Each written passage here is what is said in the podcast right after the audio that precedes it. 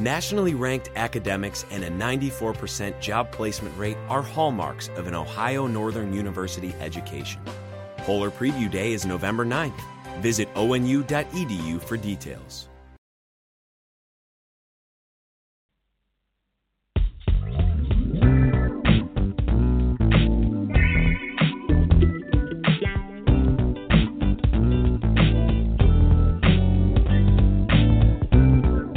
You listen to Kingdom Authority with your host, Dansiea J. Morris, on Kingdom Empower Incorporated. We're here to educate, motivate, and elevate your mind, body, and spirit. If you have questions or comments, or just want to talk to your host, you can call in at 646 668 2413 or listen in online at landministries.com. And now, here's your host, Dansiea J. Morris.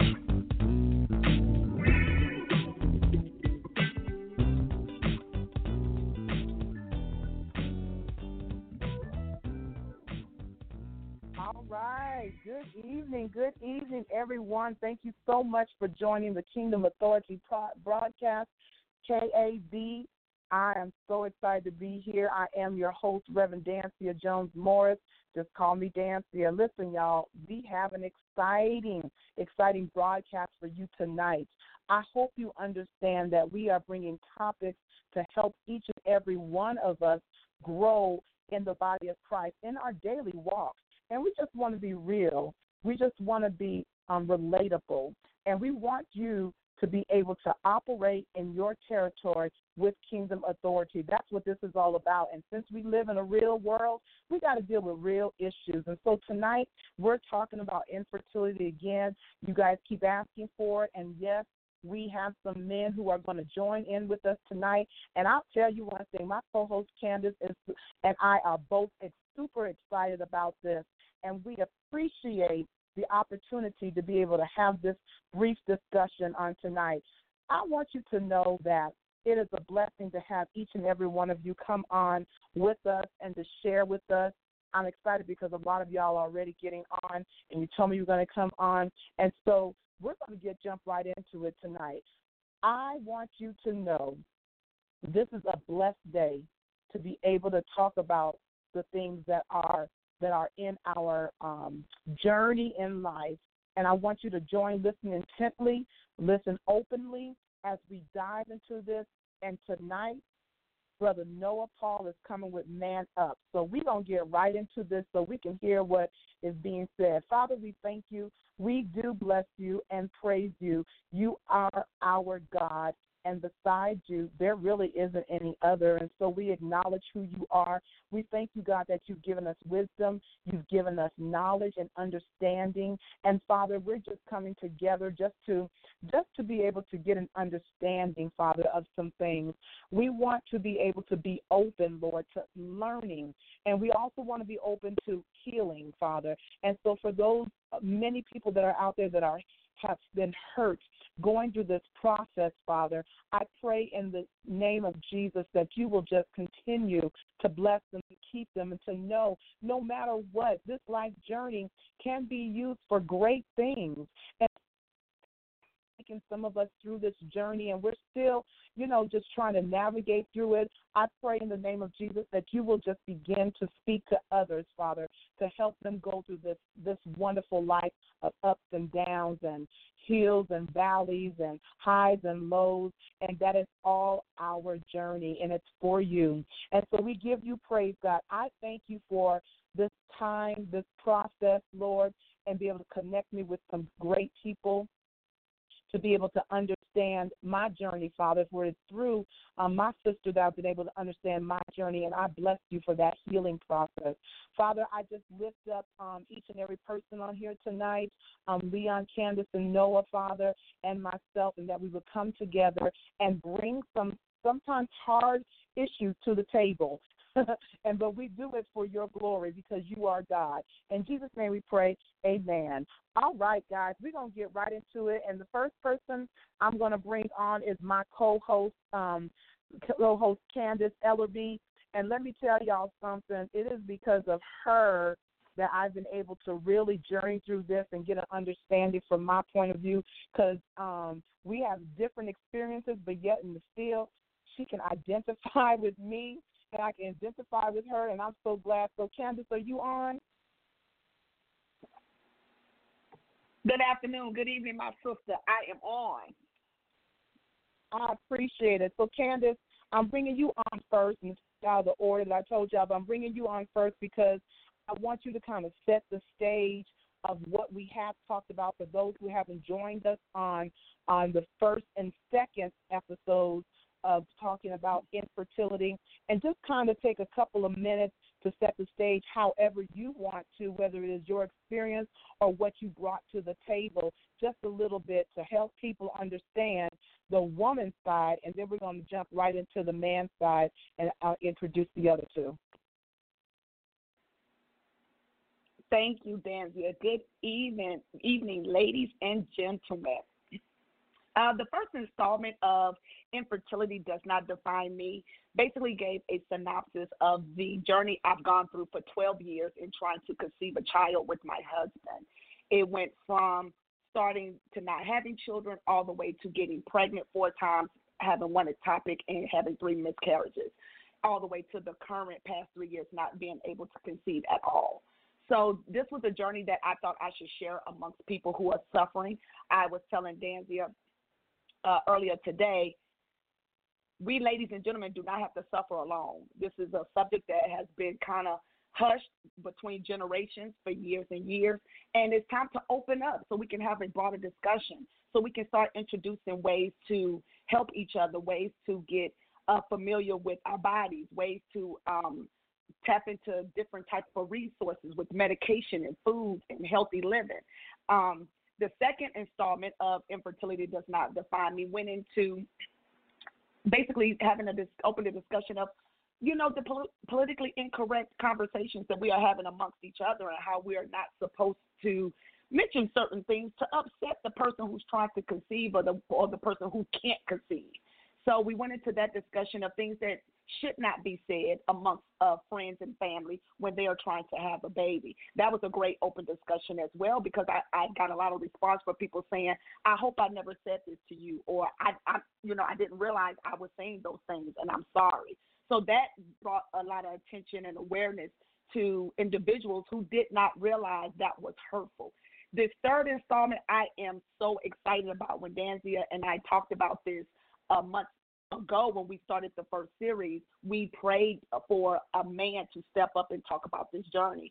This is also something that is un, unheard of because men don't men are more private than women. We, you know, we as women we talk amongst girlfriends and we talk to our mothers and our sisters and our grandmothers about problems. But men kind of hold it all in and keep it to themselves. They don't even talk about it in the barbershop. We talk about it in the beauty shop, but they don't talk about it in the barbershop. So I'm very excited about this discussion and to have our guest speaker Noah to come on and give his story because it will enlighten me as well, being from a woman, from the woman's perspective, to actually hear from the man's perspective. And I just hope everyone can enjoy the series and have and be full of questions and it just open open our hearts and our minds a little bit more about this subject. I love it, and thank you so much, Candace. It's such a blessing, and I, I'm gonna say this so everyone can hear that and hear this, and everyone can hear it um, uh, forever and more as long as you're able to access this through the internet. I'm gonna tell you right now, you have been a tremendous blessing in my life, and I thank God that I was able to meet you. Um,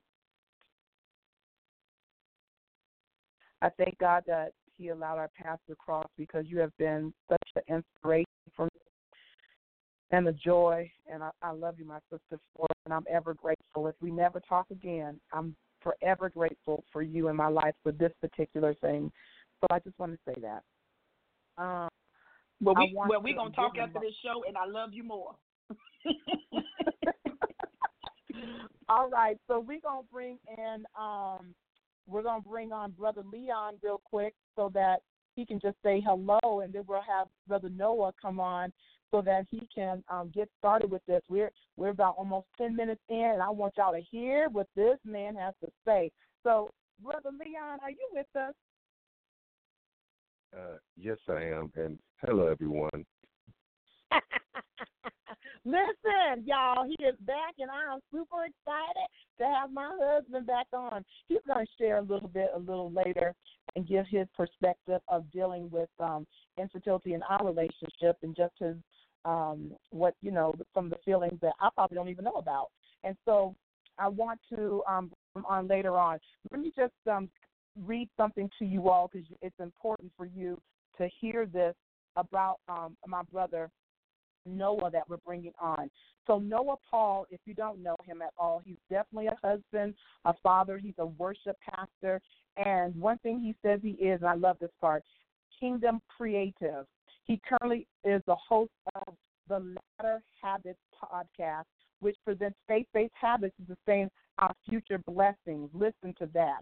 Also, Noah has been immersed with worship and music since the age of seven and he has served on many professional boards as a worship music coordinator. Many people in the Tucson area know him for that. He and his wife have and continue to face the challenges of infertility, but are thankful to the Lord for the creative ways he has established them as a family. He is a native of Arizona, but currently resides in Gardnerville, Nevada, with his beautiful wife, Jennifer. Hey, Jen. Haven't seen you in a while. And children, listen to this. Their children, Joseph, Cyrus, I believe it's Amira and Marita. You can correct me on that. No, I should have got the should have got that beforehand.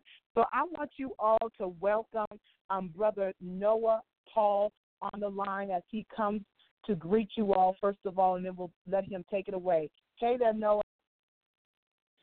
Hello, Dansiea, and hello, all of you that are listening. I am so excited, privileged, and honored uh, to be with you all tonight. Dansiea, thank you so much uh, for the opportunity to um, just come on tonight and just share share with you all. Well, we're excited, and I'm gonna tell you, Candace and I really, really, really thank you for stepping up and doing this. It's such a blessing. it really is. So, I, you know what? We're just going to let you kind of take over and um, talk with us for a little while, and then we'll get into some discussion on tonight. Um, we'll probably have some questions for you and Leon so we can get a better understanding um, what how a man feels about the whole process of going through infertility. Awesome. Well, praise God. And again, thank you uh, again for the opportunity. I'm so glad uh, that Brother Leon is on tonight because I think um, the more men that can talk about it, the more freedom um, men will experience uh, in this area and other areas uh, of of just um, life in general. And so I'm glad to have him on. Glad you ladies are on as well, and glad all of you listeners are on tonight um, because I believe that God has something to say tonight, um, specifically to to all of us um, about this topic. And so I'm excited um, just to be to be in the number tonight. Amen. So um, I'll just kind of share my story and then share a little bit about kind of what God laid on my heart. Uh, but uh, you know, kind of growing up, I grew like uh, Danzy had mentioned. I grew up in Tucson and native of Arizona, and um, love the Wildcats and love everything about Arizona except for the heat. but uh, I, um, you know, I grew up in, in Arizona and and um, uh, and was privileged to grow up in a in a in a faith-based home with my grandmother and my mother, and um, w- majority of my uh, church upbringing there while I was in Arizona was at a church called Grace Chapel. Now it's called Grace to the Nations, but um, spent all my all my days growing up there and and just learning about the Lord and and uh, from a from an early age, um, I really, I really just had this um, desire um, to to show the love of God uh, to to children, um, and you know those in young. And I know, you know, being young, you could you know, I kind of say, oh well, how could you be want to do that when you were young? And I'm like, well, you know, it just it was something that God uh, instilled in me. I think from from very early on, uh, one of the main factors to that happening was uh, my grandmother, grandfather um, fostered and fostered and adopted for decades, for about three or four decades. Um, and my mother was their only natural child, and um, and all my aunts and uncles on my mom's side are adopted. And so I was kind of I was raised in that environment, and so you know you come to a place of you know really understanding the unconditional love of the Father of Father God and what that means, and, and the importance of showing that to to all people, um, and of course, especially in this case, uh, children um, that are you know going through um, that kind of a situation. And so it was instilled in me very young, um, and so I um, kind of subsequently I, I, got into children's ministry, um, you know, serving in children's ministry in the church, and I did that for years and years, probably beyond uh, what some people thought I should. But I just had this heart just to see kids, um, kids learn about the Lord, be affected by His love, and so that just carried on into, um, and still does to the for all of my life. It's just something that is um, a passion and desire uh, of mine. And so, um, you know, going from children's ministry, going into youth ministry, and just going through, you know, going in ministry and church, and um, but always having this love for kids, and even into my, you know, as I started a career and jobs, you know, I, have done uh, daycares and um, school environments majority of my life, um, and so I just had that had that in me for for a long time, and so, um, you know, I knew you know, I just always, along with that, had that desire for my own children.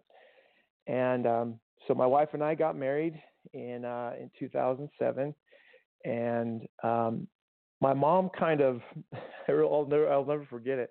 My mom kind of had this conversation with me, um, very briefly uh, before my wife and I got married, and she said, "Well, you know, because of the surgery you had when you were younger, it might be difficult for you to have children. And she had it really, it was kind of loose and uh, uh, nonchalant. Uh, and, you know, I, when I was younger, I had a surgery. I had to have surgery because my testicles didn't drop at the proper time. And um, and so they had to had to do surgery and, and do and you know fix that. And so my mom was reminding me of that before I got married. And so I didn't really think anything of it because I was like, well, you know, I've got this desire for kids and you know, I was just having faith that God was going to move and do what he wanted to do and and um my wife and I got married and so we obviously uh tried to have kids uh, of our own. I came in to um our marriage and we had a step I had a st- have a stepson um but you know we really were wanting to have children of our own. And so um, you know we tried and tried and tried and it just was not happening. And um, as many couples that struggle with you know infertility know it it it, it becomes a very painful um, process and um, you know I'll never forget the nights just laying in bed with my wife and just tears rolling down both of our faces because we just didn't understand. God why why why why?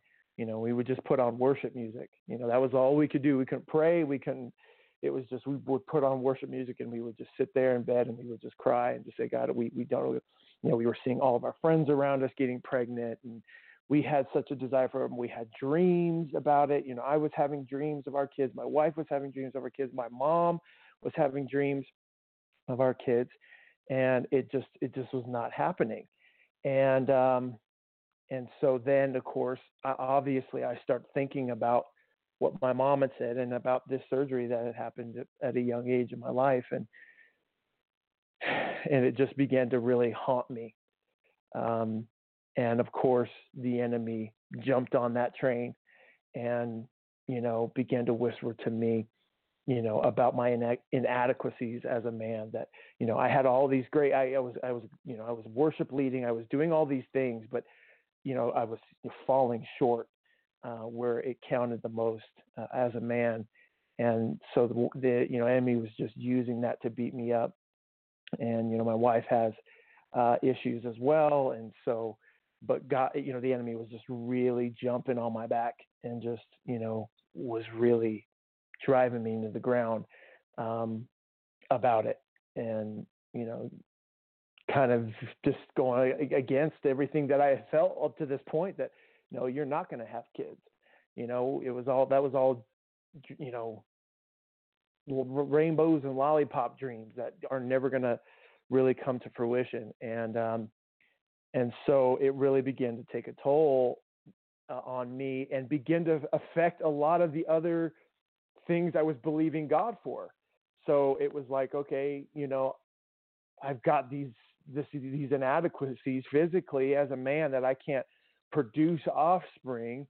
And even though God had spoken to me about my stepson, you know, when my wife and I got married about, you know, the spiritual inheritance and all that, it was like, okay, I'm never going to have the me, you know, I'm never going to be able to have my own, you know, seed uh, in the earth. And, um, and so if that's the case, if that can't happen, then what, you know, what else can't happen? And so, you know, my mind started going in that direction um, in some other uh, in some other ways. And so, you know, it was it was it was a very um, it still is. Um, I mean, even now, just within the last several months, I mean, um, as Dansiea said, we have children now, and I'll, I'll, get to that in a minute. But um, you know, we still it, we're still struggle with infertility, um, and and we we still to to this day you know, wish that we were able to have, um, you know, children of our own. But, um, you know, it, it's the the enemy just comes in for us guys, and I think uh, Leon would would agree with me is that it's just, you know, it's that you you're not enough. You know, you're not you're not you can't you can't um, be enough. You're not anything worth anything. You know, you may be this in your business. You may be this at the boardroom. You may be this on the job, but but when it at the end of the day, when it's just you, you know, you're not you're not enough. And um, and I believe that that's you know that's it's a silent killer. I believe that the enemy uses that with men that struggle with infertility. That it's a silent killer. You know, you don't you don't per se hear it out loud. You don't see it, but it's it's a it's a killer that that um, that is there um, if we allow it as men. So anyway, coming back to the story, um, and feel free, Dansiea, to jump in, cut me off, redirect me, whatever. I'm just kind of talking, but um, so I love it. You know, my wife and I just um, kept trying, and and um, and in 2014, um, we get a we get a phone call now, and I know many of the listeners, and, and I know you guys as well, uh, Candace and, and, and Danzy and Leon. You guys are biblical numbers people, and um, and so 2014, so seven years after my wife and I had been married. Seven is a number uh, of uh, completion is a divine number, and um, and so we get a phone call um, from DC DCS there in Arizona, and they said we um, are looking at taking a child, and uh, your name was on the list. and uh, is that something you still want to do? And me and my wife, one number one, were floored. Um, two, we were just we were we were we were we we it was like a, a, a ton of bricks at a just because it was this understanding that yeah. no matter what, God knows what He's doing. Yeah. And he's he's yeah. all he's always he's always working on our behalf. Even in our pain, God is working. Even in the tears, God is working. I know Rick Warren says uh, God never wastes a tear. Um, and so you know he's working always on our behalf no matter no matter what no matter how painful it is no matter how much of a struggle it is god is working on our behalf and so um, so we get this phone call, um, and we were just like, uh, okay, all right, well, yeah, I mean, we're, we're up for that, and so. Um, so they said, well, we're not sure. We'll give you guys a call back in a little while, and we'll let you know. And we said, okay. And so later in the afternoon, we get a phone call um, saying we're going we're doing this and we're going to be at your house in an hour. Most parents have nine months to you know prepare for a baby. We had an hour. Uh, so we go home, and my wife rushes home from work, and I come home, and and um, you know, kind of long story short, that was the beginning of uh, the process, the journey that we took um, of fostering and adopting, which has been one of the greatest journeys and joys uh, and pains that, that my wife and I have experienced. Um, and so uh, we have three, you know, I said we already have my stepson, um, but we have three, we have three children that we fostered and adopted. We have Cyrus, who's five, and then we have our twin daughters, uh, who uh, Amira and Merida, uh, who are four years old, and um, and so yeah, you know we have a family and we have children, yes, but you know we still struggle with infertility. You know, I I yeah. I, I will never have a child, you know, in this earth that is from my seed. Um, you yeah. know, yes, spiritual inheritance and all that, um, and, and, and and you know all of the, the greater things that you know God can can do, but but that's still there, um, and mm-hmm. and so and so you know it, it's a real it's been a real journey, um, and but at the same time, God has really helped me uh, to see it differently. Yeah, I want to I want to touch on something you said, which is important for a lot of people to understand. And, and Candace, you can jump in at any time too. Isn't it interesting that the enemy, and including ourselves, we will use our issues and make them our issues and inadequacies as we see it, and make them so much bigger than life and we, right. then we can't see the greatest opportunities um, and get a greater understanding. And I'm telling you, it took me this year in in in doing these broadcasts with Candace to understand I have a greater opportunity for something else. At my age, I, you know, I mean, I could be Sarah, but I'm not really looking forward to that. But um, at my age, I'm not look. I wouldn't have any children biologically. You know, anything's possible. I get that, and I understand that, and I have faith in that. But there are so many more things that I can do now um, that I made. Um, I'm the one that's infertile, and it, it I made it bigger than life for me, and it caused me to to um, be something different in even my marriage. And my husband can talk about that a little bit, and even with people and even in my job and just just ridiculous stuff in my thinking and we make that so big that we can't really enjoy life and so when you said that it, it made me realize once again how moses when god told him to go let my people go he says lord but i can't speak i'm slow i'm inadequate and he says i didn't ask you all that and neither did God take it away. What He did was gave him some help. Uh, I, I want you guys to get mm-hmm. this. He gives us help, mm-hmm. and many people don't like the fact that we go through the um, like infertility clinics and so forth, and go through doctors. But that's one way of doing this. He says, "I'm going to mm-hmm. give you some help." And who was I don't know who was just telling me this. My brother, I believe, was just telling me this.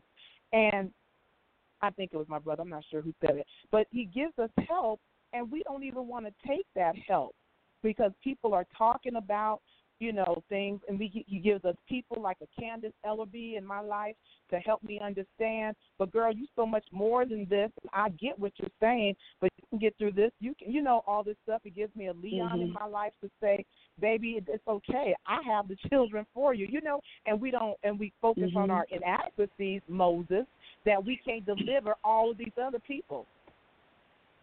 I just had to say that. All right. If I, yeah, if you know what's so. Uh,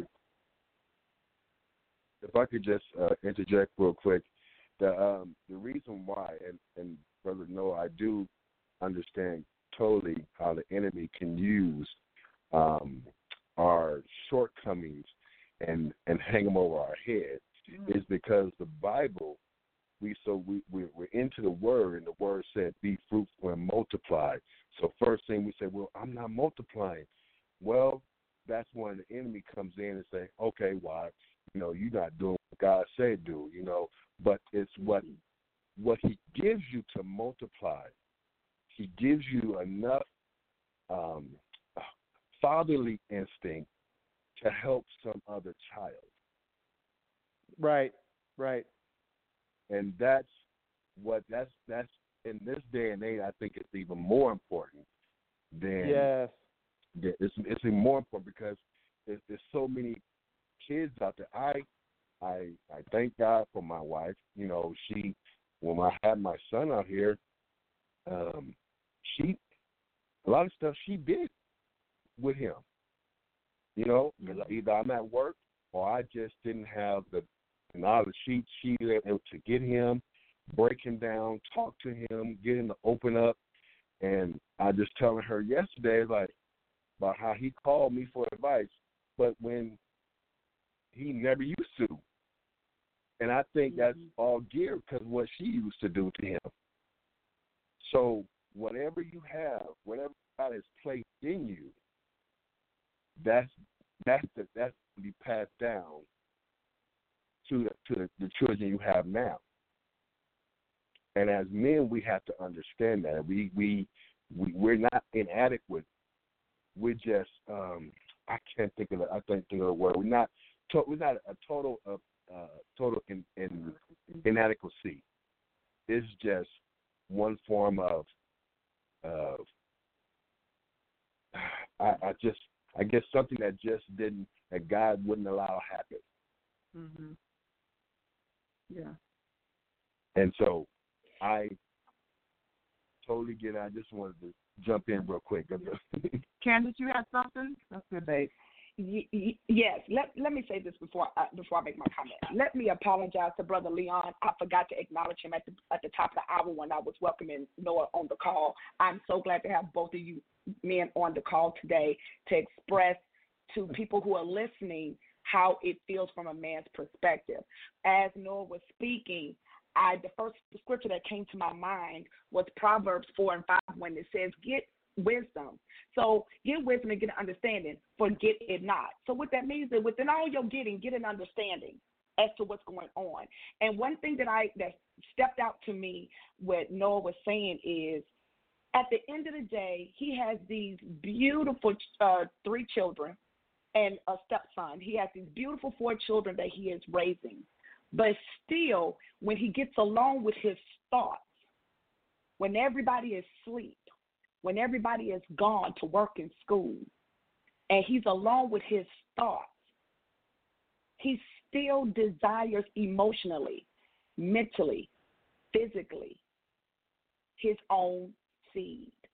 And that's what people don't understand when the inappropriateness comes in, when people say, well, why don't you adopt or why don't you foster or why don't you get a surrogate? For some people, that's not enough. Now, it's easy for someone else to say it because you have your own children. So it's easy for them to say it. But for some people, it, it doesn't mean it negates the love that you have for the child that's in the home.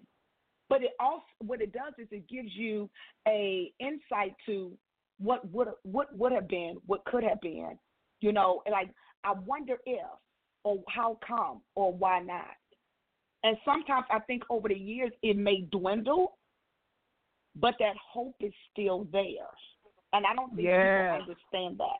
That hope is still no. there, but people don't understand it. And the people that don't understand it are people who don't go through. I think there's a, a, a girlfriend of mine told me this week that she was watching a um, judge show, and one of the ladies on there was talking about how much she had accepted the fact that she didn't have children and she had you know uh mothered her nieces and her nephews and she and you know she was okay with it in her spirit and in her soul that she didn't have kids and my girlfriend said she sat there and thought I wish my friend would get there one day talking about me. And I told her, let me correct you. She feels that way today. She ain't gonna feel that way tomorrow next week because the feeling right. comes and goes. It comes and goes. Some days you like, okay, I'm good, and then some days you like, oh, this is really aching. This hurts me so bad. Right. And then some days right. you're like, okay, I'm cool, I'm good. Let me go to the mall. And then other days it keeps you in the house and it destitutes your soul. It, it, it, she feels that way today, but she may not feel that way next week. So I told her, I said, take what we say with a grain of salt. Take what we say with a grain of salt. Some people never get over it and they never get over that desire to the day they die. They never, and you know, it, it's interesting because I had a friend tell me, "Well, one day you you will, one day you will." I said, "But what happens if one day I may not?" You have women who die every day who has never had a child and desire right. it. So what happens if I do not? So the the goal is to, you know, I think educate people and let them know that sometimes the pain doesn't leave just because we get older. just because time goes, sometimes the pain doesn't leave. It may not be as big as it was 10, 12 years ago, but I think it's right. still there. But one of the questions that I have for Noah is you said you got married in 2007 and it's now 2012. Did you, I mean, 2019, I'm sorry, did you start trying to immediately have children with uh, in 2007 or did y'all wait before y'all start started to try what was your age differences? What, what was the age group at the time you were trying to have a baby? Uh, so I believe uh, when I got married, I was 23, 24, I think. Because uh, mm-hmm. I'm I'm 30, I'm 36 now. So okay. um, and then my wife is three years older than me. So and, okay. and yeah, and when we when we got married, uh, we immediately started trying because um, we mm-hmm. knew, um, you know, we knew God was um, calling, um, calling us to um, to have more children, and, and to be to be real and honest. We had we had courted for a year before that, so I was like, it's time to start trying uh, and trying real good. Uh, if I can if I can just be honest. Uh, so uh, so yeah, so we so we started trying uh, immediately. Did you all seek any um, infertility, infertility um, advice or seek any doctors, or would you just? We we we did, and I think that some some people are in this same situation. You know, we we sought them mm-hmm. out, and you know, it's it, when you start going that route, it gets. I mean, mm-hmm. the the cost gets yeah. so gastronomical that you just are like, okay, I can't even begin um, mm-hmm. you know, financially to try to go down this mm-hmm. road. And so that was that was our case. Is okay, we could go that route, um, but we financially, you know, wouldn't be able right. to to get to where we wanted to be. Um, and so, yeah, I mean, we we sought doctors out, we sought advice. I mean, we had prayers, prayers, and anointing, and all that. Um, you know, along with it, that that was all in trying to trying to to uh, help us conceive naturally. But could um, you one go, thing, oh, go ahead. No, go ahead. No, no, go ahead. I'm sorry. Go ahead. No, yeah, no, go ahead. Go ahead. I was going to say, could you delve a little bit into what I was stating about, you know, your beautiful children, but then deep down inside you were stating that you still have the desire to want want a seed of your own, something that has your DNA. Yeah, um, I mean, that that you know that I think is always like you said, Candace. I think that's something that that people that that struggle with infertility they they they almost always are going to have. I don't think it mm-hmm. ever I don't think it ever goes away. Um, me personally, I mean, some people it may it may go away and they be may be content, mm-hmm. but I don't think like you said, when when you're behind closed doors and it's just you and your thoughts, um, that I think that desire is always there because that was that was it was a mandate, you know, a holy mandate mm-hmm. to be fruitful, like like Leon uh, alluded to, you know, be fruitful and multiply. Mm-hmm. But but what I what I want to say, and, and it speaks to what what you um, have said, but also speaks to what Leon had said earlier about you know the different ways God calls us to be um, fruitful, um, and what Dansiea said about um, you know being a greater greater things um, in our life mm-hmm. is the verse the verse out of Ephesians two four through six, and it's the New King James version. It says, "But God, who is rich in mercy, because of His great love, which He loved us, even when we were dead in trespasses, made us alive together with Christ. By grace you have been saved, and raised us together, and made us sit together in heavenly places in Christ Jesus." And that mm-hmm. last part of that mm-hmm. verse says, "God." So this is about this is talking about when we become believers of, of Jesus mm-hmm. Christ. What what happens? And and that last part of that verse is He seats us in heavenly places. And so what I have to understand as as a believer, as just a person, is that when, as when I come to knowledge of Christ and accept Him in my life, I now have the opportunity to have a different perspective on my life. That I don't just look at it for, for what it is. That, as the verse says, I'm seated in heavenly places, so I can look at my life at, at a different angle. I can look at it from mm-hmm. behind, in front, the sides, and I can see the the different um, uh, shapes and the different the different angles that my life could take. And so when when you're talking about you know being um, you know in those moments of, of just feeling so um, you know sad or, or, or depressed mm-hmm. about not having your own seed, you've got to you've got to allow the Lord, allow the Holy Spirit to come and and and remind you uh, of, of the other other angles of your life that He's allowed you to be yes. multiple, to be multiple. Yes. I'll, I'll say this: I, I've been I've been doing daycare and I've been doing childcare for a long time, and and and all while in this infertility process, and I have had multiple times where I have God has allowed me to see, and God, and, and Mm-hmm. and also I've had kids come back to me and and and and shown me that I have left an imprint on their life. That God has used me mm-hmm. to be a father in their life, to be a brother, to be an uncle. You know, one of the mm-hmm. one of the um, one of the opportunities I I, ha- I got to have was while I was in Tucson, is I worked for the before and after school program on the military base, and a lot of military families are, you know, their the dads, the fathers are, you know, get sent overseas for long periods of time, and so, um, you know, or end up in divorce, unfortunately, and so mm-hmm. God allowed me to be, uh, uh, you know, to be to to multiply what the the love, the the grace, the mercy, the kindness that He's placed within me um, into these lives, and and so, but I wouldn't see that. I wouldn't accept that. I wouldn't. I wouldn't allow myself to to to to uh, fully embrace that if I wasn't um, seeing my life from that heavenly place, from that elevated place, um, and and so, you know, I think it's really important that we we understand that when we're talking about you know the feelings that come with with infertility, um, that we understand that we as believers we can see our lives from a different angle. We don't have to just take mm-hmm. it for verbatim. We don't have to just take it by what the doctor says. We don't have to just take it That's by good. what we see. We we can take a step back and say, no, no, no, no, no.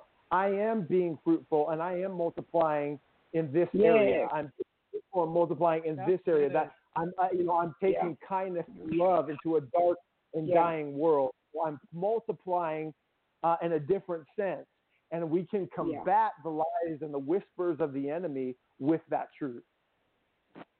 Awesome. That's good. I love that. That is good. That is good. The other the other thing that and I'll just I'll just share this and and and and then whatever comes comes I, is sharing my my favorite my this is my life verse. I have this on on on some necklaces and just my wife knows this and everybody people close to me know this my life verse is Philippians 4 8 in the New King James Version. It says, Finally, brethren, whatever is true, whatever is noble, whatever is just, whatever is pure, whatever is lovely, whatever things are good report, whatever there's, uh, if there is any virtue or if there's anything praiseworthy, meditate on these things. And so mm-hmm. when when I when I when I look at this idea this this struggle of infertility, I, I have to I have to look at kind of the, the the the silver lining, if you will, or or again the the the you know the different angle on it that that God would have. You know, I remember, you know, before God brought brought uh, you know my, my wife and I joke now. You know, when we had our first uh, fostered and we're fostering our our first son, uh, our second son rather.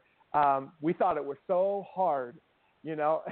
we you know we were looking at it from one angle, and we look at it now. Now that we have twin daughters, I, uh, uh, that are driving us up a wall. Uh, we we look at it now and we say, "Wow, you know, we thought it was hard then, you know, and mm-hmm. now it's you know, you know, it's it's this whole. We've got to look at it from a different angle, and and the, and when we look at it from a different angle, we've got to focus on these things that Philippians lays out for us: what's true, what's noble, what's right. Okay, I may not have my own seed in the earth, but again, like we're saying, I have mm-hmm. been fruitful and I have multiplied um, the kingdom of God here in the earth. You know, I may not, you know, ever be able to look in, in a child's face and, and see my face, but but I, I, I know that that I can can look throughout my life and see how God has used me in, in critical moments to speak life and encouragement um, to other children. Um, and so we have to look at it from a different angle and look through it through that lens of, of Philippians 4 8. I love that because my favorite scripture, because my scripture bounces off of my personality. I'm a type A personality, so most type A people are controlling. So my pers- my scripture speaks to my personality to calm my own spirit when I'm in situations. So it states uh, Philippians 4 and 6 says, Do not be anxious about anything, but in every situation, by prayer and petition, with thanksgiving, present your request to God. And I have a tendency, and I still struggle with this to this day, to present my request to God, walk away, and pick it up the next morning. I'm still struggling with presenting it to God and let me go and saying, Okay, God, have your way. I'm going to step, step out so I can be blessed. And the anxious part of my personality is trying to help God mm. and, and not be not not so much be his servant but be his helper. He don't need me to be his helpmate. But I keep thinking I can help him out by giving him right. like going to you know going to see doctors and trying you know grab grabbing a little check card and paying for this and I I find myself in the middle of the night opening my eyes and researching keto, researching paleo, researching intermittent fasting, see if that would help. And God is basically telling me, I don't need your help. You've done everything that you can do. It has not worked. Now sit down and let me do this.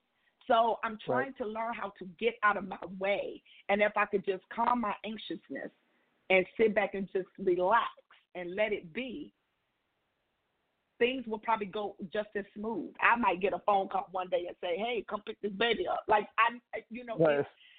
I will never know what be because I'm always trying to work on his behalf. And he's saying, "I don't need your help. I've let you do all this by yourself. This is I don't need you, girl. I made you. I don't need your help. Now you sitting, I'd have let you run around here for 12 years trying to figure this out until you got tired. Now you're tired. Sit down. Let me do this. And. I, trying my best to let go and open my arms and be submissive to God. I'm trying to be submissive to God in that aspect. But I go to Him and I'm going to be very, very uh, open right now. It's hard for me sometimes to be submissive yeah. to God because I'm afraid of what may not be. I mm. am afraid that at 43, seven years later, I'm childless. I'm afraid of what the outcome is. And I had a friend, yeah. my be- my best friend since seventh grade. She told me one time, "Don't you get excited about what God is about to show you? Like, aren't you excited about the surprises He has?" And I told her, "Absolutely not.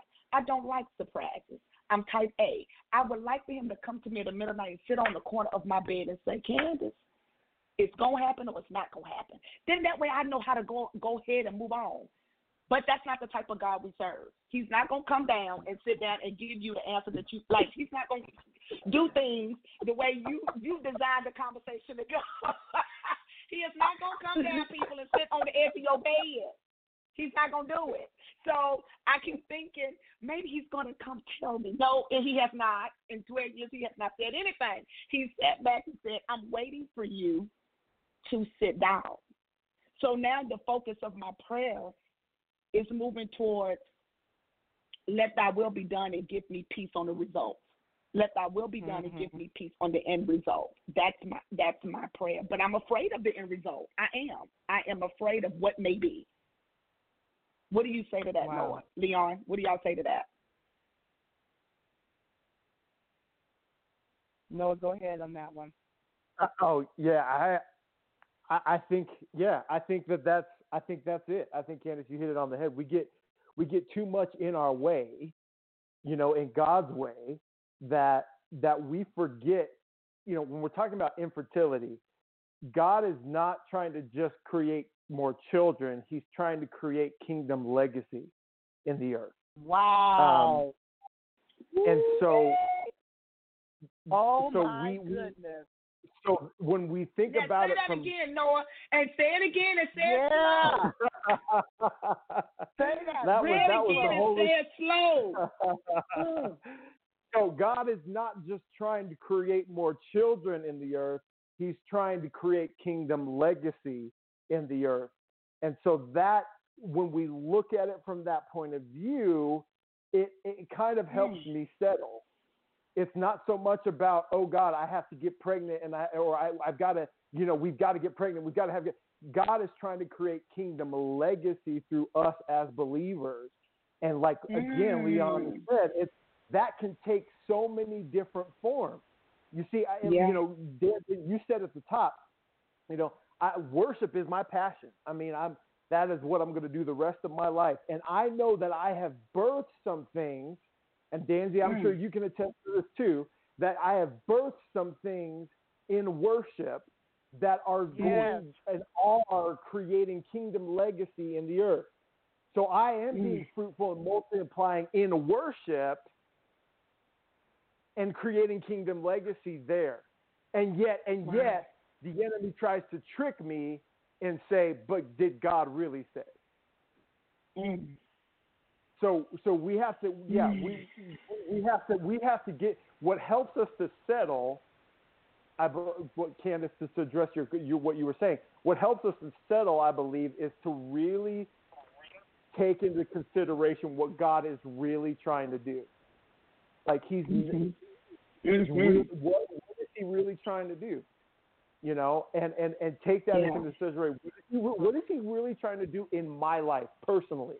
What is he yeah. really trying to do in my marriage? What is he really trying to do yeah. here? Yeah. And then and let that be the backdrop. You know, yeah. I know I know that if I were to have all four of these kids that I have now have right at the top of our marriage, there would be some things that I we me and my wife wouldn't have been able to do. Um, there, there's some things that I would have been limited on. And so yeah. God again, God knows what he's doing. And we have to we have to trust that. Yeah. We have to let go. And and and and I know it sounds mm. cliche, you know, let go, let God. But God knows, but I'm telling I as mm-hmm. well, I'm sure all of you can attest to God really does know what he's doing. And if we just take a minute and say, okay, God, I'm going to sit my behind down and I'm going to let you do what you do best, mm-hmm. then we'll see it. We'll see it. And again, focusing on those things. Okay, God, what's true, what's noble, what's right. All these things that Philippians lays out for us. And like you said, Candace, mm-hmm. which is a great verse to go along with it prior to that, not being anxious, just prayer, giving it to Him. We'll see. We'll see His hand working, and that will will will put us to rest completely. That's powerful. And the reason why I know what you're saying is true Yes, mm-hmm. honey. Because I have had things happen in my life when I let go God moves so quickly and swiftly. I got mad at myself and said that if I'd have let this go three years ago, this would have happened. It, it, oh yeah, you know, I said if I let this go three years ago, I could have been got rid of my manager. She had to stay here that long. But I'm telling you, you let you let go. God would move so quickly and swiftly in your life that it scares you because you think, oh, really? And He shows up. He shows up and he shows out and he lets you know he is real. And I think about that Noah all the time. I say to myself, this is not happening because we're not ready. Either we're not ready or something is going on in my in our relationship, in our household to where God is saying, Not yet, not now, not now. This is not the time. This is not the time. That's powerful. Go ahead, Nancy. I want to ask a question that has been of um, Brother Leon and Brother um, Noah. There is um, there is something that I've talked about with different women, and this is kind of off topic, but the same same topic. Is it true that men are not as open to adopting and fostering as women? And if this is true, why why do you think this is the case? Besides, I know the seed and everything, but why aren't they as open if it is the case? Uh, well, uh, I've I've been, I, I don't I don't know. It's hard to speak really for um for every man because um even though it's that this is they, they feel like it's not theirs, their own. That that that's that's if it was me, you know, I like I, I would love to adopt. Mm-hmm. But then there's I would love to adopt, but then I probably be kind of hesitant to adopt. Mm-hmm. You know, um, a lot of people just think that maybe I just it's not it's not my my child. Yeah. I don't know, but Noah, what do you how do you feel? Yeah, I mean, I was going to say the exact same thing, brother Leon. Is that you know we, I think what it makes us hesitant as men is that okay, I'm not, it's not mine. So if it because it's not mine, how am I going to be able to love it and care for it the way it needs to? And and I'll tell you what, and this is from firsthand experience. When God brings a child into your home Mm. that is not yours biologically, he does things in the supernatural realm that far exceed DNA. Um, you know, little things like my daughters. When I'm out in public, I, I, I remember I had, I had my daughters in my hands, and we were at church, and this lady went off to me for about a good five minutes about how much they look like me, mm. and and even with our son, who is adopted, people have gone off to my wife about how much he looks like uh, looks like her. And if you look at baby pictures of him and our and my stepson, you you they look exactly alike. And so God what what people don't understand until you get into it, particularly men, is that God can do exceed the Bible says he does exceedingly above above, right? So God goes beyond what what the natural and he goes beyond DNA and he does something supernatural. All three of my kids that are fostered and adopted, I I love them. I know I love them and care for them like I would care if they were my actual biological children. Um, and so, you know, again, it's a it's a it's a it's a it's a tactic of the enemy. Um, I believe because reality is too, especially with men. It's like okay, we are the priest of the home. We are the, the conduits of spiritual inheritance in the home. And so when when you're talking about fostering and adopting, I mean that right there is it's like okay, number one, the fostering and adopting is such a is such a biblical or rather a physical example of what what God did with us, right? I mean, He adopted us into His family. And so why would He? Why would why would why would He why would He want that displayed? you know, especially in the church. Um, Come on now. know, because Mm. that's, that's that's that's too that's too tangible. We like to go we like to go and play church, but not be the church. You see, so mm. so the re, the reality is is that when when you're when you're talking about fostering and adopting, God is is bringing a child into the home for that man to be a spiritual inheritance conduit to that child. I know beyond the shadow of a doubt that my children are taking on my spiritual inheritance. My daughters love mm-hmm. music. They love to dance. And all three of my children have a sensitivity to worship that I know God has placed, is, is, is imparting from me to them.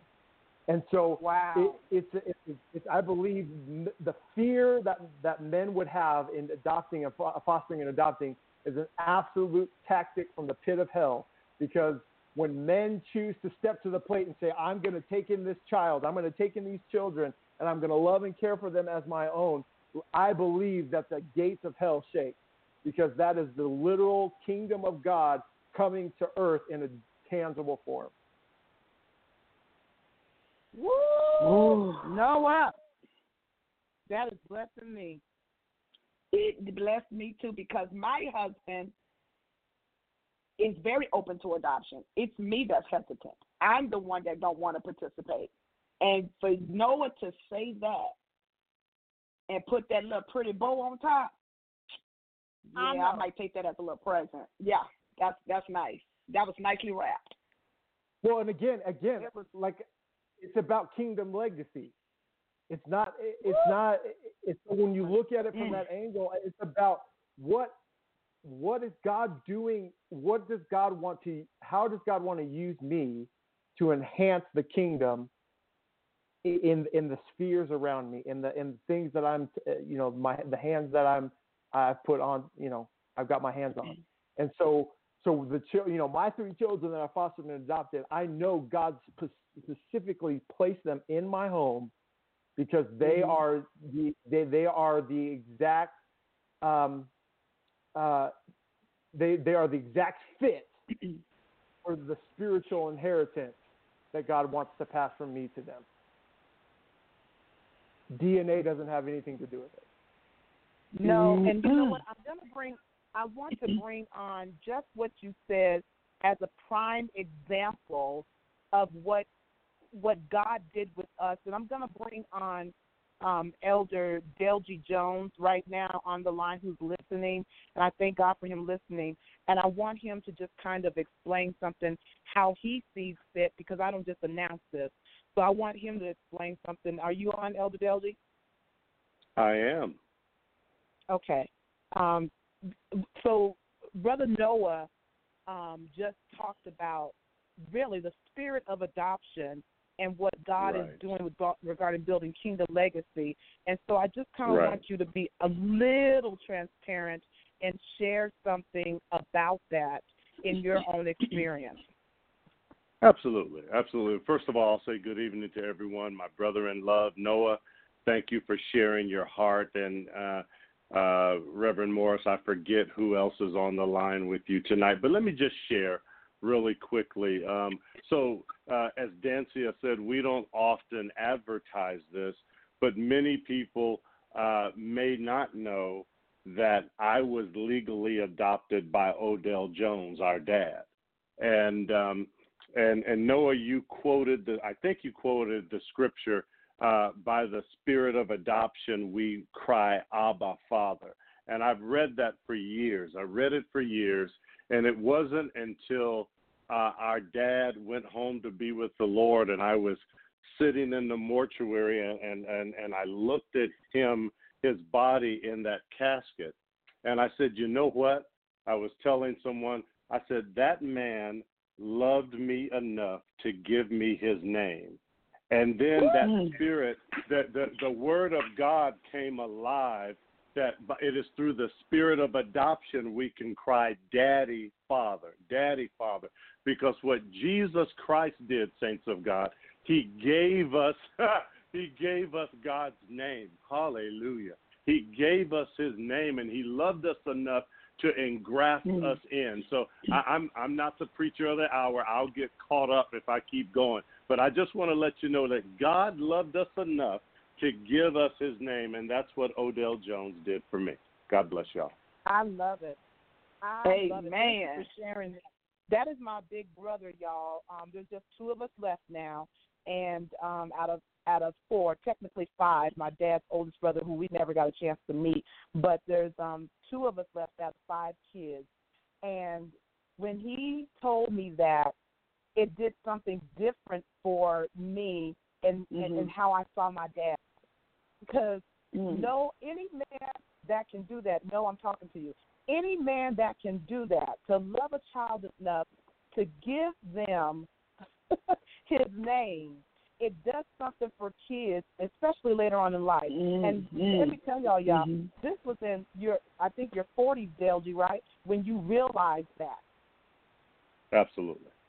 Absolutely. Yeah, and so they don't realize until later on in life, but it does something for a, a, a young man. It does something for a young lady to know that somebody loved me enough when maybe the biological didn't, but somebody th- that didn't know who I would be, doesn't know my makeup, but knows me. Woo, my goodness.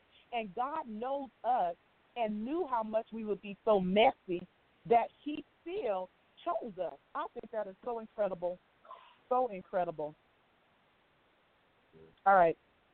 Y'all go ahead on because uh, that, I'm, I I'm thought that was amazing. Beyond. Yeah, I mean, for me, you know, uh, the the two times that we sat um, Yeah. in court in a courthouse and and and you know, our kids took our last name, and it was such a joyous time. What God, in the midst of that, reminded me of is Noah. By by by these children, and and we could get into a whole thing about adoption. We could do a whole other episode about adoption. But but what what what happened? What God reminded me is, is Noah, you are put you are putting your foot down and you are drawing a line in the sand that this child belongs to you and is entitled to everything that I, God Father, have given to Mm. you and doing through you. And Noah. and and so it's it's a huge like it, it, I mean it, it's like you, you when you do that I mean when we adopted our kids we changed their names. Don't even get me started on that. We we changed their names.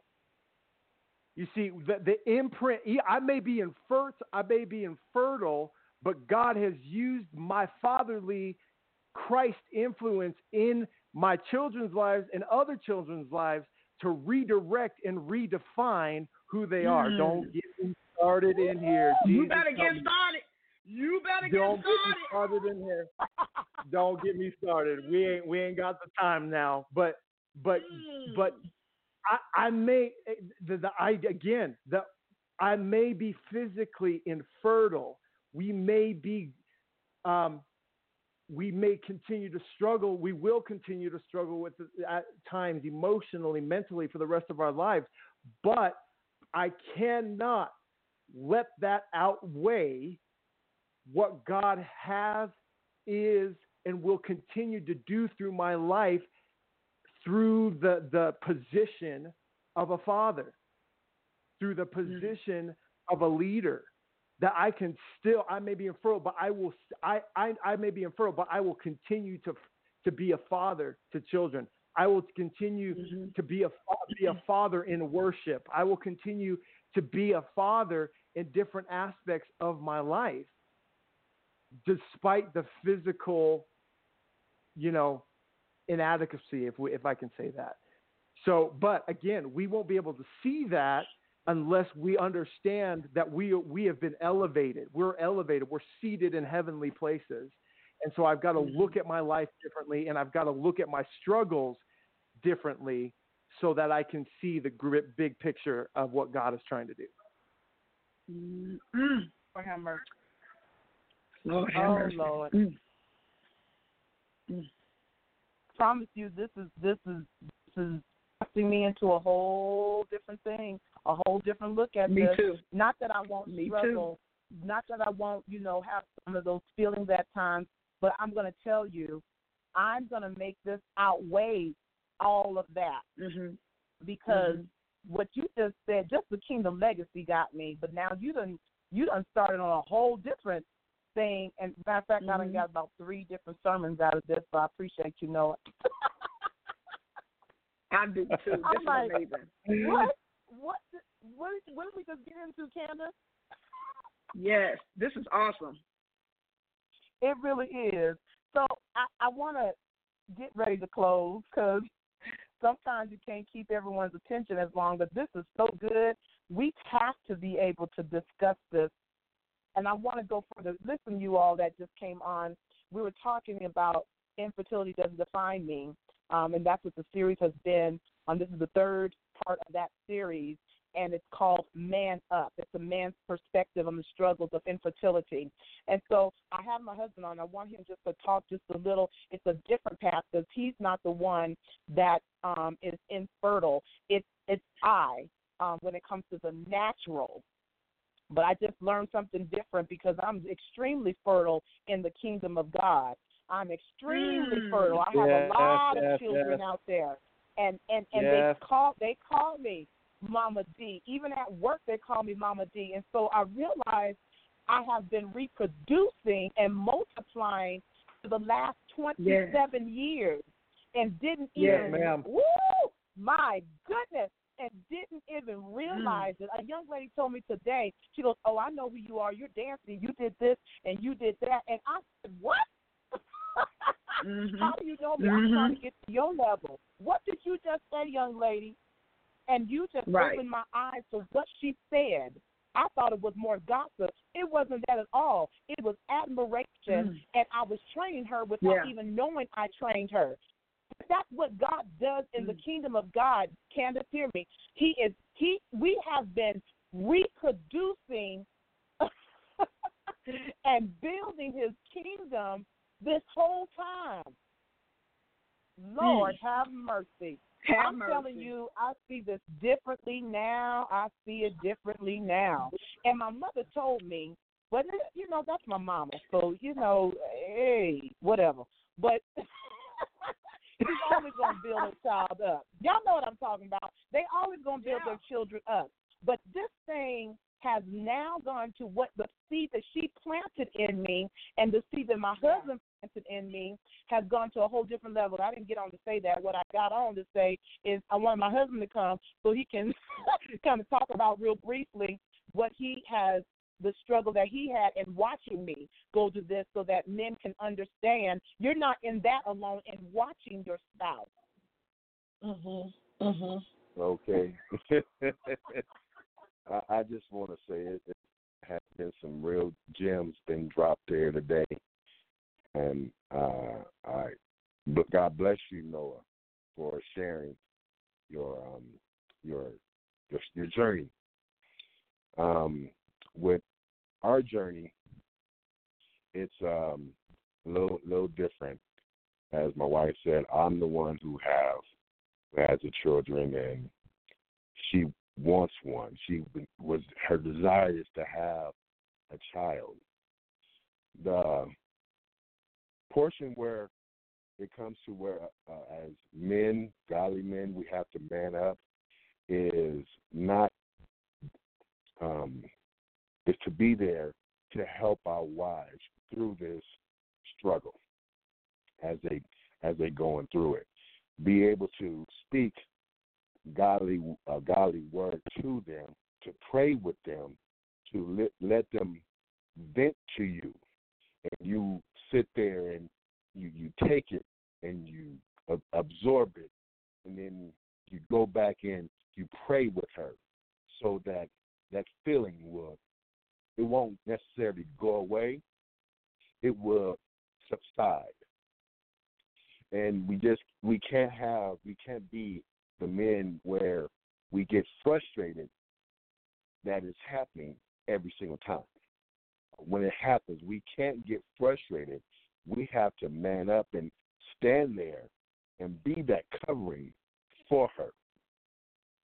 Um, there was times I used to tell, I, I told her, I said, well, you know, you you know, you want me to cover you. You can't put yourself in positions where you are un, away from the covering.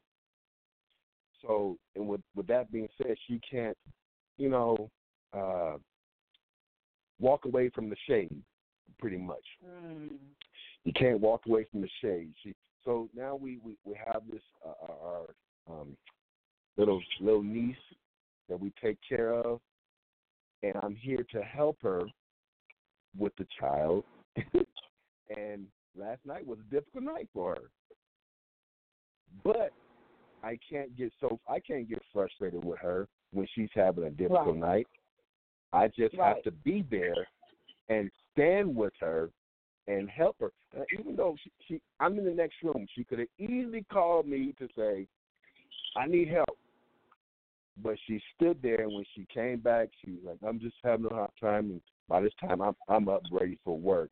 So I had to stand there and still embrace her and and tell her, you know, you know, just let, let her get her feelings out.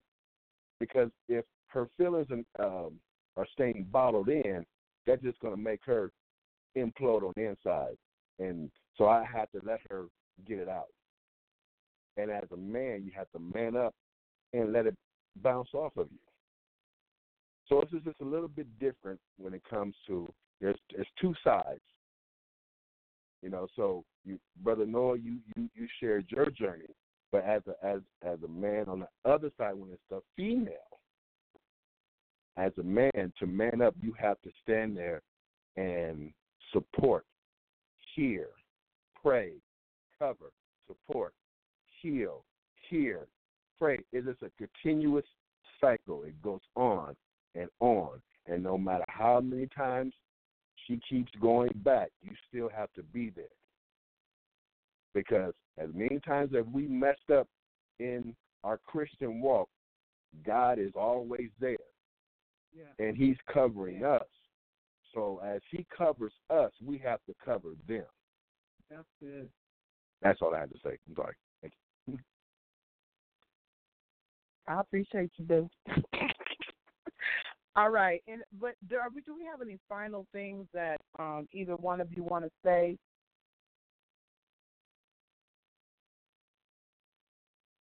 Yeah, I mean, I, I will just, you know, speak to the reality, kind of what Brother Leon just said. Is it's like, you know, when the, that's the other side of it is, you know, when you have when one struggles with the infertility, um, and the other one doesn't, there's the enemy tries to get in there and we kind of play play the blame game.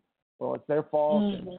you know, they didn't they didn't this and then then and you know get in there with the lies and the manipulation and it's like we have we uh, we have to understand that that God has joined us um, together with the spouse that we have for a for a kingdom reason you know that that it that it that God has a, a a plan and a purpose for that marriage and and whether or not kids you know biologically or come into play or not God's purpose and plan for that marriage is still going to prevail um and Yeah. and so there we can't get caught up in because I, I, I you know I I felt the same way you know kind of a little bit like what you Danzy you may have felt is you know with my wife and she had you know a son before and it was just like I felt like oh man you know it's all on me you know it's my my fault it's you know all that but it's like we can't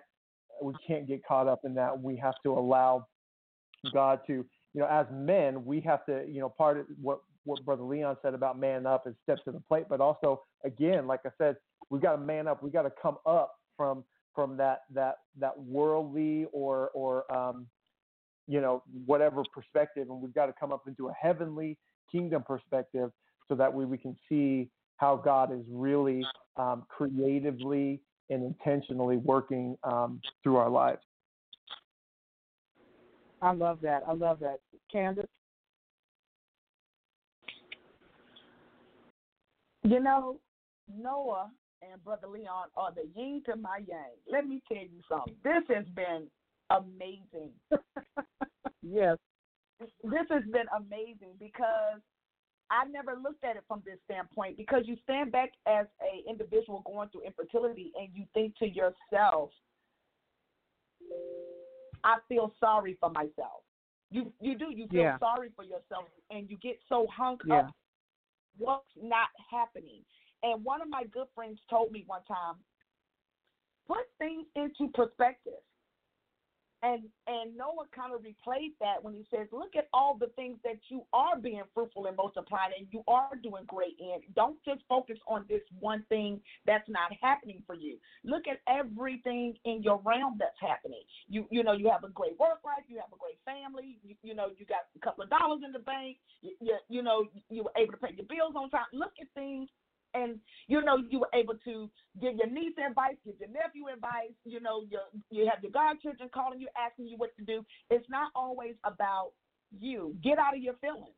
It's not always about you, and it's not the end of the world because this one particular thing in your life did not go your way, or it's not going the way Wow. you thought- you thought it should. And that's what I got from that. It, you know, it's more to life than you just focusing on this one area that's not happening for you.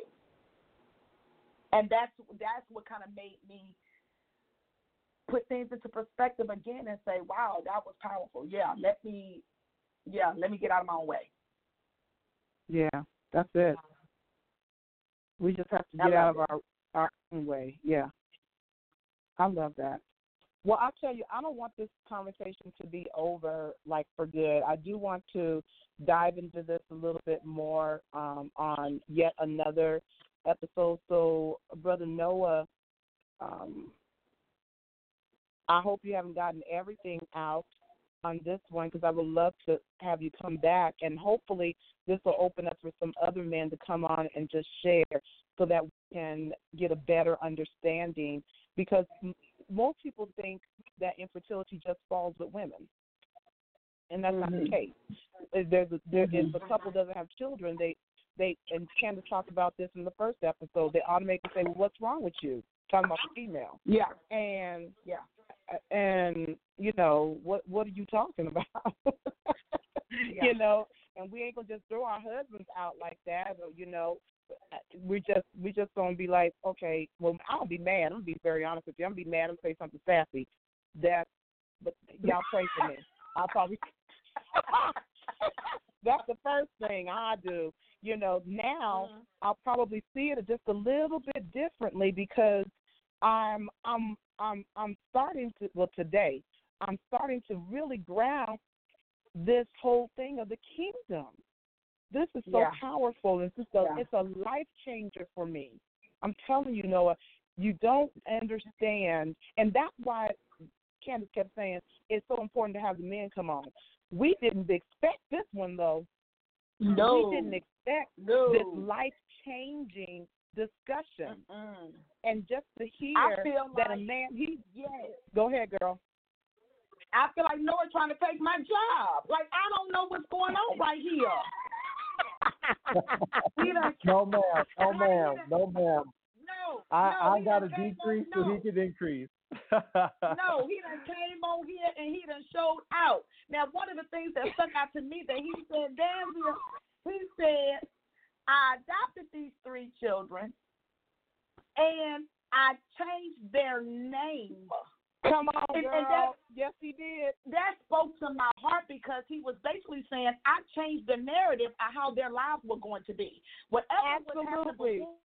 my house, that was null and void. I'm changing the narrative of how they're going to be once they step into my household. And I think that What is my say? fear is I don't know what I'm getting when I adopt a child. But he's saying you don't, but you can change that.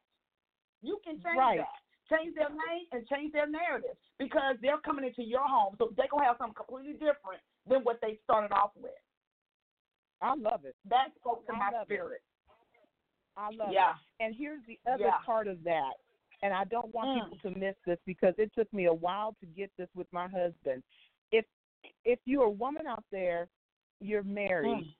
and you're struggling with infertility in your marriage and you know Mhm. it's you and not him, allow him Mhm. to cover you. I, I said allow him to cover you.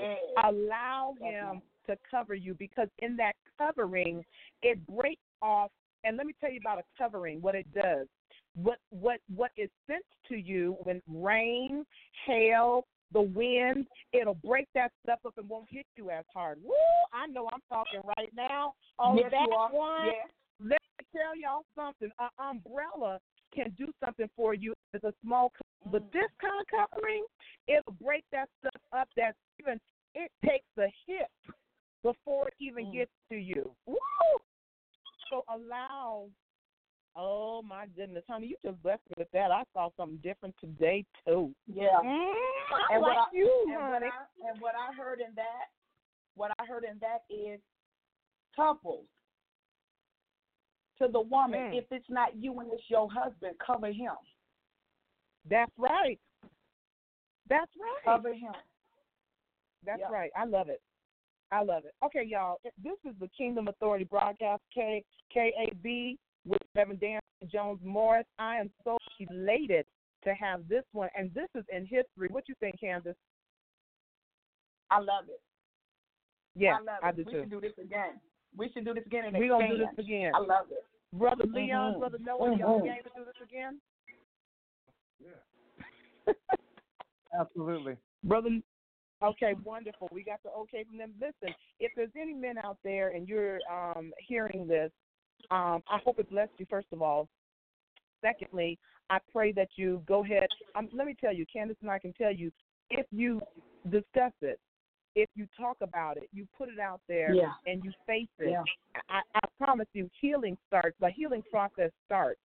The healing process begins or it continues, and you are going to be freer to share. And not only that, but you'll be freer to open mm-hmm. up and to share with others so that you can help with the kingdom legacy. I'm telling you now, this blessed me in a whole different way, and I'm not ashamed. And the enemy can't come against something that you face yourself. That's it. That's it. mm-hmm. He's like, okay, okay, I got to take another path now because they already know, but they they dealing with it and they dealing with it the right way, and they understand. Oh no, God, did you just open up an understanding for them? Another portal? You gonna open up that portal mm-hmm. now? Now they're gonna reproduce for your kingdom? Okay, let me. I gotta find something else. That's true. Oh, I hate the this devil. All right. All right. So I'm so glad. Thank you so much, you all, for joining the Kingdom Authority broadcast. We intend to take authority in our territory and face the issues that are that are that are coming up in our life and that we've been dealing with that we have not dealt with. I want you all to make sure to join in on brother um, brother Noah's um, podcast as well. I, I, habits are something we need to be able to understand and deal with. Ladder Habits is his pod, podcast. Noah Paul, N O A H Paul, P A U L. And we're going to come back again with this. Infertility does not define us. It does not define us. It is something that we have to deal with, but it doesn't define us. Don't look for us to be having this sign on our forehead saying infertility. No, baby. We're kingdom, kingdom, kings and queens, and we're walking in authority. Thank you again mm. for joining KAB, Noah, Candace, my co host. Um, Leon Morris is also on. Reverend Leon Morris. Let me call him by who he is, even though he don't care about that stuff. Thank you so much. I thank you for Elder Delgie for joining and just telling his testimony. I want y'all to have a great night. God bless you until the next time. I can't wait next time is Pastor Demetrius Colbert, who's coming on. And listen, he's going to bless you with this next word. Look for me on Facebook page, Dansiea Jones Morris, to see more about what's coming up. Once again, have a great night. Thank you for joining KAB.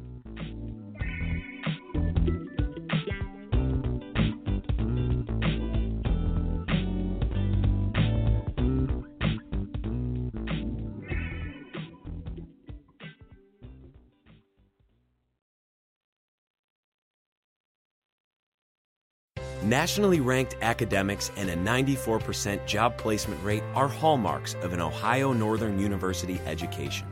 Polar Preview Day is November 9th. Visit onu.edu for details.